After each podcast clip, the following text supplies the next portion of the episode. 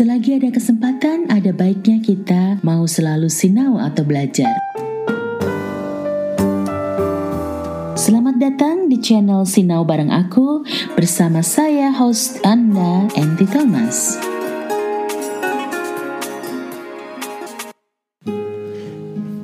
Halo semuanya, kali ini kita akan melihat pendekatan psikoanalisa dari Sigmund Freud. Bagian ini adalah bagian pendahuluan dan struktur kepribadian manusia. Mari kita mengenal siapa itu Sigmund Freud. Sigmund Freud adalah seorang ahli neurologi berkebangsaan Yahudi yang lahir di Cekoslovakia. Nah, dalam menjalankan praktek kedokterannya, ia kemudian menemukan beberapa penyakit yang kemudian di kemudian hari dikenal dengan nama neuros yang tidak dapat disembuhkan dengan obat-obatan yang ada pada waktu itu. Karena ternyata dia mendapati bahwa penyakit-penyakit itu lebih banyak disebabkan oleh kelainan kejiwaan daripada kelainan organik.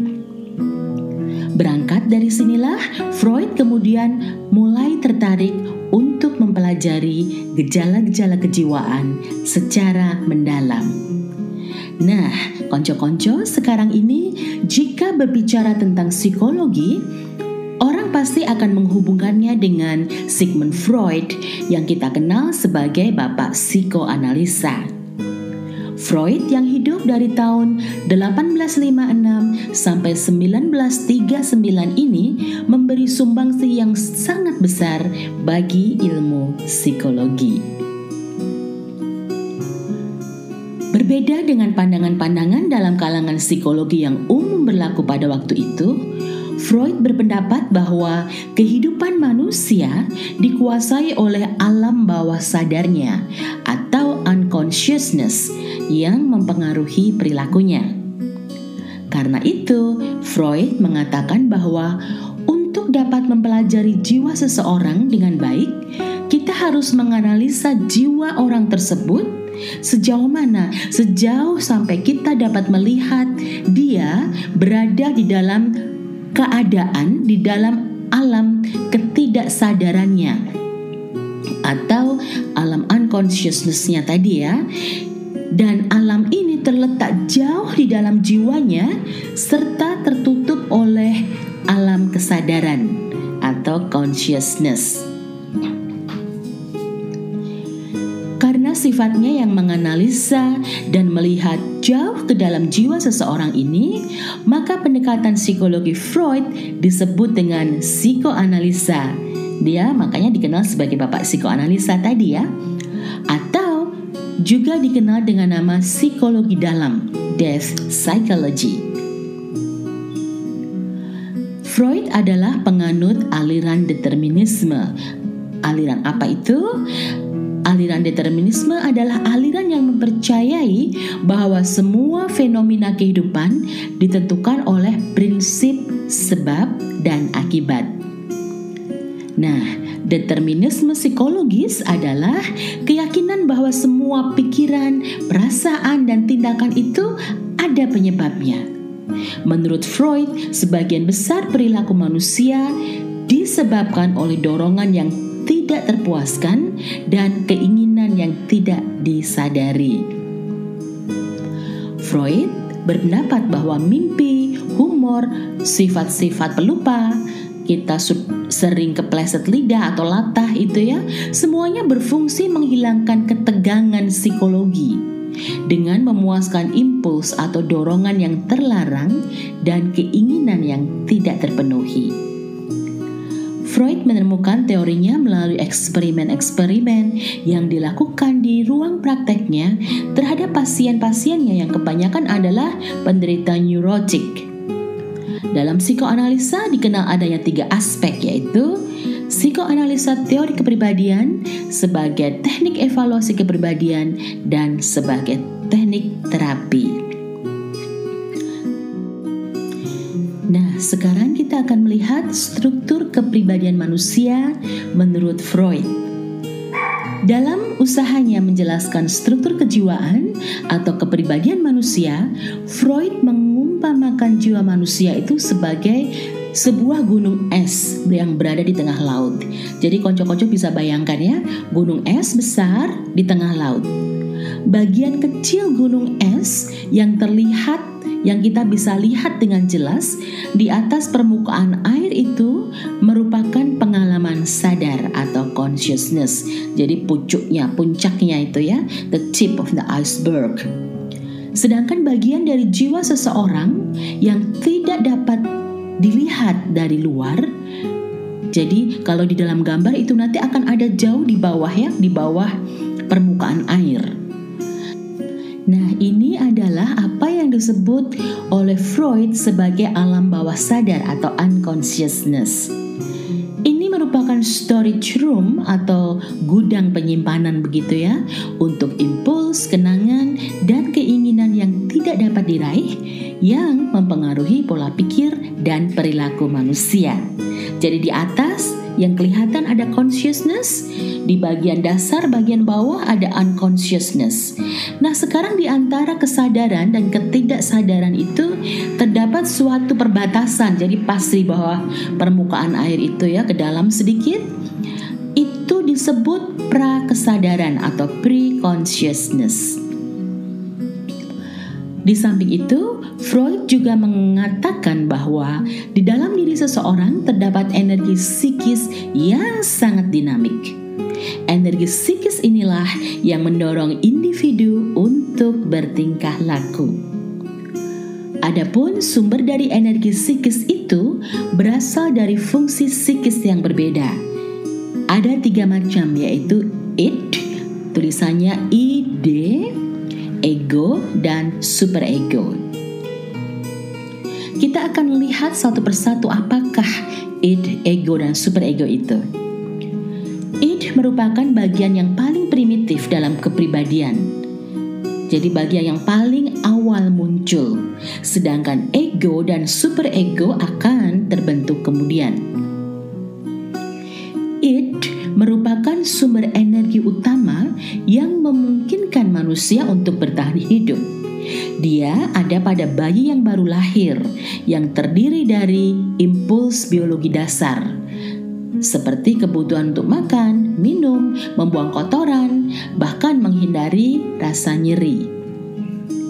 Dalam id terdapat 2 jenis energi yang bertentangan, yaitu insting kehidupan atau libido dan insting kematian atau thanatos. Freud juga percaya bahwa dorongan seksual atau libido dan agresif adalah determinan instinctual yang paling penting dari kepribadian sepanjang hidup. Id menuntut kepuasan atau pemuasan impuls-impuls tersebut dengan segera.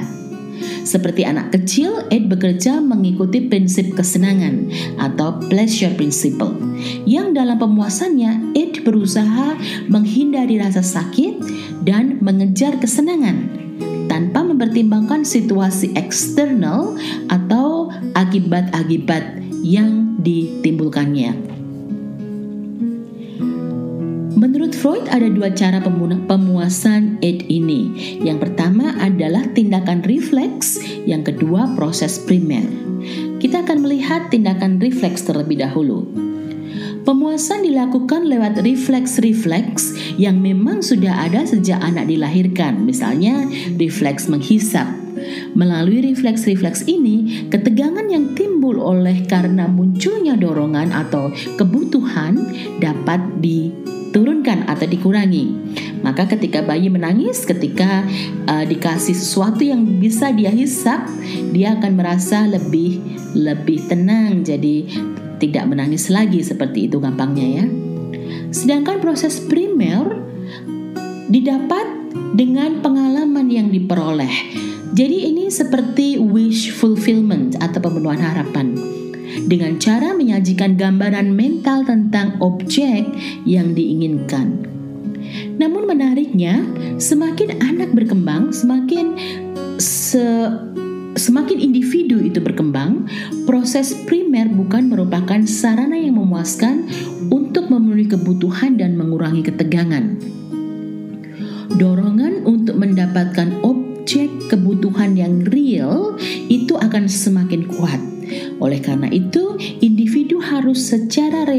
analisis berhubungan dengan lingkungan, masuk ke dalam suatu hubungan dengan lingkungan. Ia harus dapat membedakan objek imajiner dengan objek yang sebenarnya, objek yang nyata dalam lingkungan di mana ia berada. Nah, kebutuhan ini menghasilkan suatu sumber energi psikis yang baru, yang disebut dengan ego. Sekarang kita akan melihat apa itu ego. Dengan segera akan belajar sesudah dia melewati proses menjadi bayi ini ya. Dia akan segera belajar bahwa impuls mereka tidak dapat dipuaskan dengan segera. Rasa lapar harus menunggu sampai seseorang memberi makanan. Kepuasan karena melepaskan tekanan di kandung kemih atau di usus ini ya harus ditunda sampai dia tiba di kamar mandi. Suatu bagian baru dari kepribadian yaitu si ego ini berkembang ketika anak belajar dengan mempertimbangkan tuntutan realita yang ada di lingkungannya. Jadi, ego mengikuti prinsip realita yaitu pemuasan impuls harus ditunda sampai ditemukan situasi yang tepat. Ego pada dasarnya merupakan badan eksekutif atau executive functioning dari kepribadian. Ia memutuskan, sang ego inilah ya, badan eksekutif ini yang akan memutuskan tindakan apa yang tepat dan impuls id mana yang dapat dipuaskan dan dengan cara apa pemuasan itu akan dilakukan. Jadi ego ini adalah perantara antara tuntutan id, realita dunia, dan tuntutan superego yang kita akan bahas sekarang ini. Jadi kita akan beralih ke superego sekarang ya. Sebagai sistem kepribadian ketiga, superego terdiri dari nilai-nilai moral yang menilai apakah suatu tindakan itu benar atau salah. Superego berkembang sebagai respon terhadap hadiah dan hukuman dari orang tua, dari masyarakat, dari pendidikan formal yang kesemuanya pengalaman-pengalaman itu telah menyatu dan menjadi bagian dari dirinya sendiri.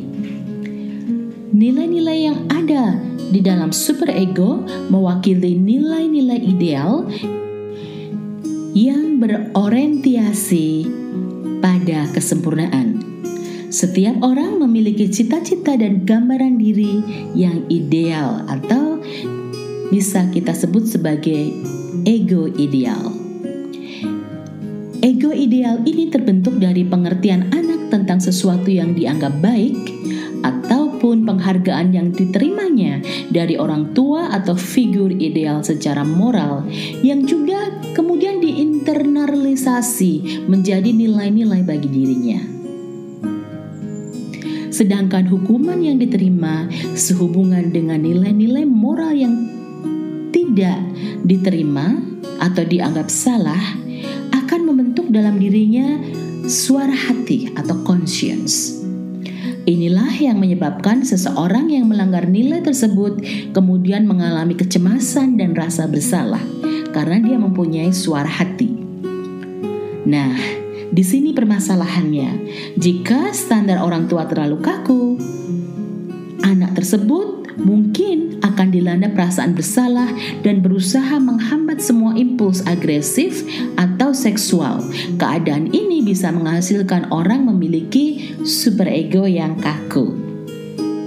Sebaliknya, seorang anak atau seorang individu yang suara hatinya kurang berkembang karena kurangnya mendapatkan pendidikan nilai-nilai moral ataupun tidak dapat menggabungkan standar perilaku sosial mana yang dapat diterima akan menghasilkan perilaku pemuasan diri secara berlebihan yang menjurus kepada perilaku kriminal. Keadaan ini menghasilkan seseorang dengan superego yang lemah. Bersama-sama dengan ego, Super ego mengatur dan mengarahkan tingkah laku manusia yang bermaksud memuaskan dorongan-dorongan dari id, yaitu melalui aturan-aturan dalam masyarakat, agama, atau keyakinan-keyakinan tertentu mengenai perilaku yang buruk. Dengan adanya superego ini, kontrol orang tua atau kontrol lingkungan diganti menjadi pengendalian diri atau self-control. Konco-konco, tiga komponen kepribadian yaitu id, ego, dan superego akan saling mempengaruhi dan seringkali berlawanan. Ego menunda pemuasan yang diinginkan id, yang ingin pemuasan itu terjadi dengan segera. Superego berperang dengan id maupun ego karena perilakunya sering tidak memenuhi standar nilai moral yang diwakilinya. Nah, pada kepribadian yang terintegrasi dengan baik, ego tetap merupakan kendali yang kuat tetapi fleksibel dengan mengatur sesuai dengan prinsip realita. Konco-konco, terima kasih. Semoga paparan saya yang singkat tentang pendekatan psikoanalisa dengan melihat struktur kepribadian menurut pandangan Sigmund Freud ini membantu bagi konco-konco yang membutuhkan informasi tentang ini. Ucapan terima kasih secara khusus saya sampaikan kepada Ibu Esther Cahya yang sudah mengizinkan saya untuk memakai catatan beliau dalam podcast kali ini.